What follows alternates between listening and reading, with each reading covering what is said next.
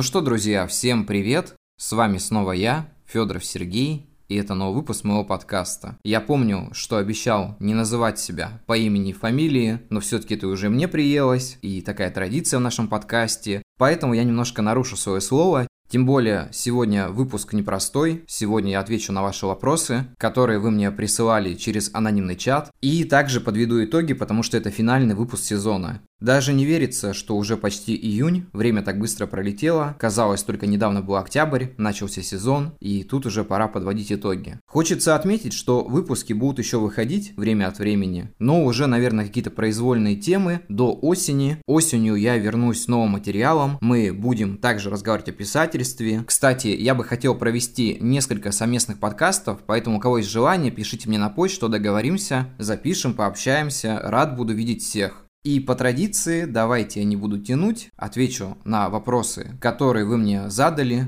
постараюсь быть максимально честным, искренним, не готовился, не читал, скажу честно. Каждый вопрос для меня сейчас будет большим удивлением. За исключением, наверное, одного, который приходил в первую очередь, но до него мы еще дойдем. Поэтому устраивайтесь поудобнее, если вы в пути, то хорошей вам прогулки, занятия спортом и так далее, если вы дома хорошего отдыха, хорошей работы. А я, пожалуй, не буду тянуть, постараюсь не лить воду и давайте начнем. Итак, первый вопрос. Ваша самая безумная идея за последнее время? Моя самая безумная идея за последнее время заключалась в том, что я хотел закончить свою повесть за три месяца. Изначально мне казалось, что это нормально. Но в процессе я понял, что немножко завысил ожидания от себя, и прошло уже сколько, пять месяцев, а я написал чуть больше половины. Хотя мне кажется, что я немножко не понял вопрос, и если сказать о безумных идеях, которые происходят просто в моей голове, то мне кажется, что я живу одновременно двумя жизнями. То есть такое ощущение, что ты находишься одновременно в двух мирах, и что-то происходит. Я думаю, что я сопоставлю с этим мысли и когда-нибудь это донесу. Не посудить меня за сумасшедшего, просто иногда мне кажется, что наша реальность не такова, какой является.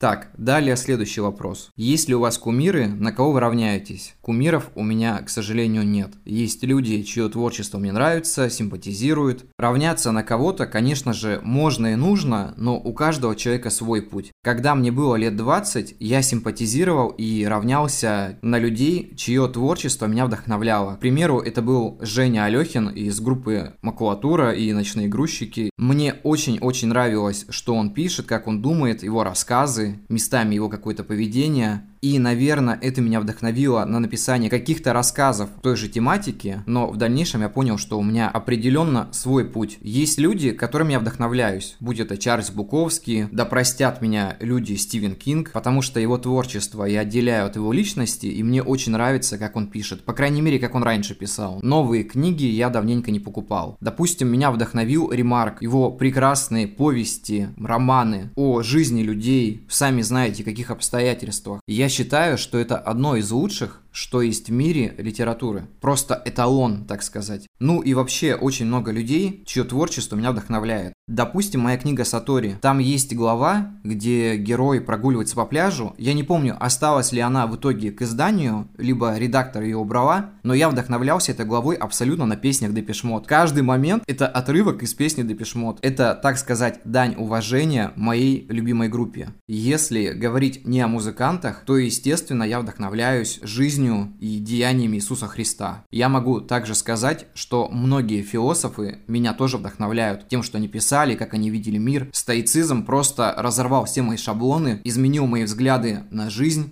и, конечно же, дал мне надежду, что я смогу остановить этот внутренний поток переживаний и просто начать жить, как я хотел это сделать очень давно. Конечно, кумиры определенно существуют у каждого человека, но мое отношение, что это просто люди, которые сделали что-то великое в своей жизни, и я очень сильно вдохновляюсь тем, что они делают, мне это приятно, но в то же время я не хочу на кого-то равняться, потому что я хочу остаться собой. Я хочу остаться Сергеем Федоровым, ну или Мономон, мой псевдоним, по сути, один и тот же человек, который пишет разные рассказы. Вот так я это вижу, вот так я хочу остаться. Потому что мне нравится равняться на себя. И это самое главное. И в то же время стараться себя развивать и быть лучше. Не думать, что я весь такой возвышенный. Нет, ни в коем случае. Я такой же простой, как и миллионы людей. Я простой, как 5 копеек на самом-то деле. Если со мной пообщаться поближе. Конечно, я со своими тараканами, но это уже немножко другая история. Вопрос был не об этом. Поэтому давай давайте продолжим.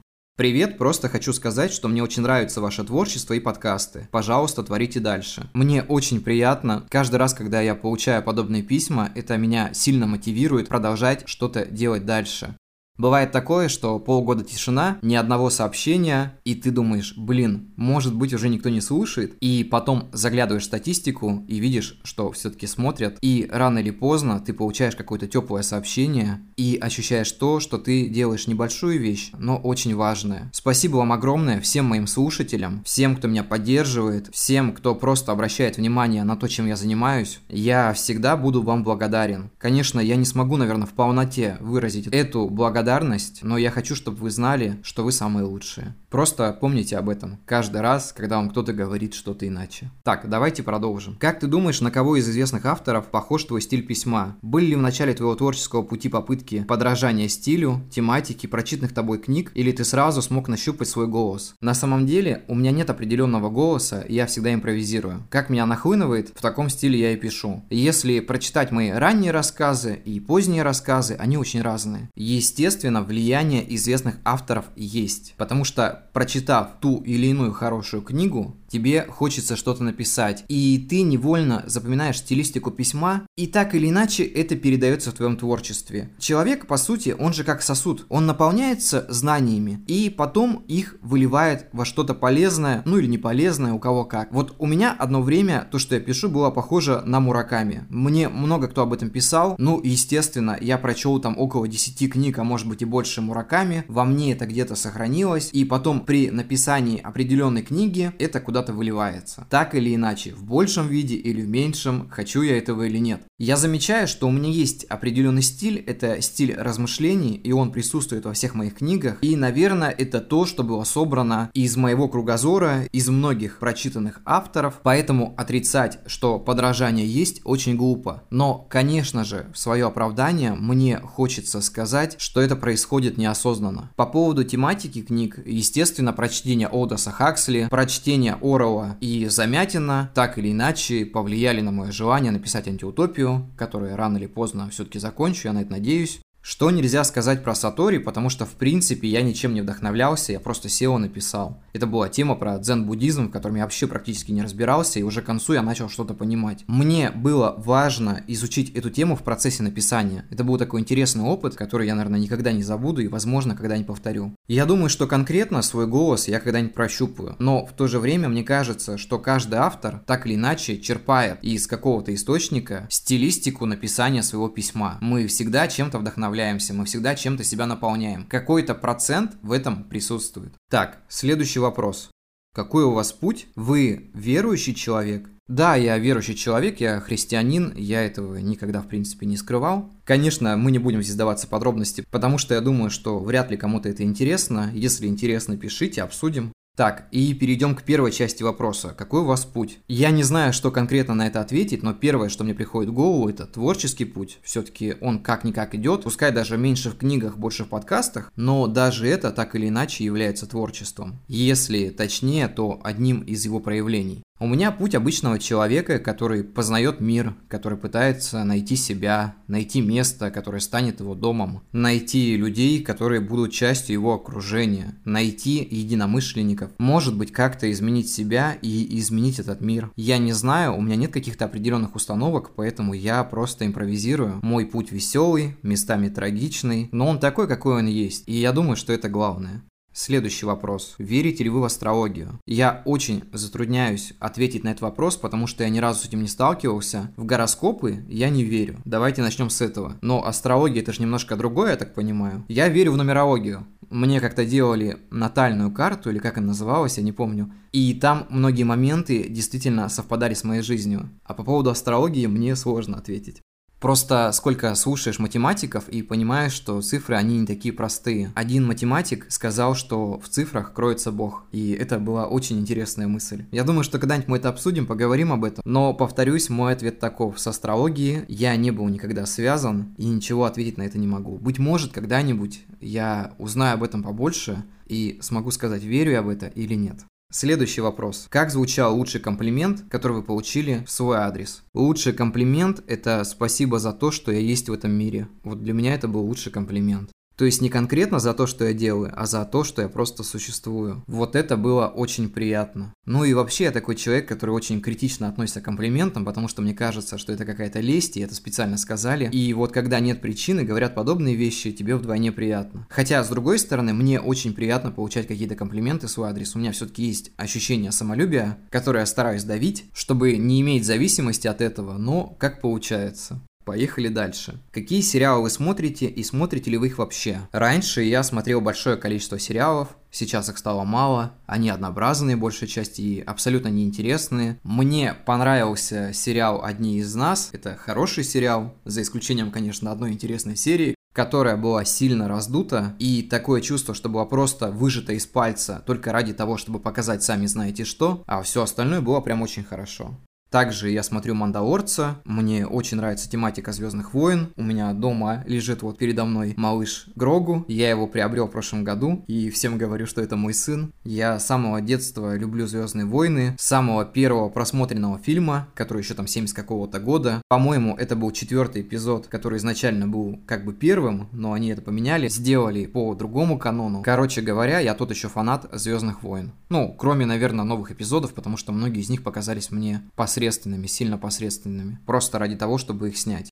Если вернуться к теме сериалов, то я такой банальный фанат. Это та же «Игра престолов», это «Клан Сопрано», это «Прослушка», «Теория большого взрыва» и так далее. Мне, в принципе, вас нечем удивить. Все по стандарту. И еще когда-то мне нравились первые сезоны «Американской истории ужасов». Прекрасный сериал, рекомендую, смотрите. Так, у нас осталось три вопроса. Что стойки говорят о том, какими способами можно восстановить равновесие духа и снова начать жить? В первую очередь это контроль над своими эмоциями. То есть если человек сильно депрессирует, попадает, так сказать, на какие-то низкие вибрации, это главное проснуться и понять, что ты здесь и сейчас, и только твои страдания и переживания зависят исключительно от тебя. Потому что твои переживания – это твое восприятие. И когда ты меняешь взгляды на определенные вещи, видишь какой какой-то проблеме возможности, духовный рост, у тебя начинает все меняться. Многие вещи кажутся нам в этой жизни несправедливыми, и из-за них мы страдаем. Но страдать от них сильно или страдать поверхностно, это сугубо зависит только от нас. Мы не будем трогать, конечно, какие-то болезни, от которых люди страдают, просто лезут на стену. Терпеть боль – это очень тяжело. Это я говорю как человек, у которого камень выходил из почки, и боль была такая, что тебя просто вырубало от этой боли. И уже несколько лет еще один пытается из меня выйти. Я знаю, что такое боль, и я понимаю, о чем я говорю. Потому что такую боль я не посоветую советую даже врагу. Но я пока не решаю что-то удалить и живу с этим. И, конечно же, ни в коем случае не жалуюсь. Это меня закалило, очень сильно закалило. И теперь, когда у меня что-то болит, я реже пью обезболивающие, как это делал раньше.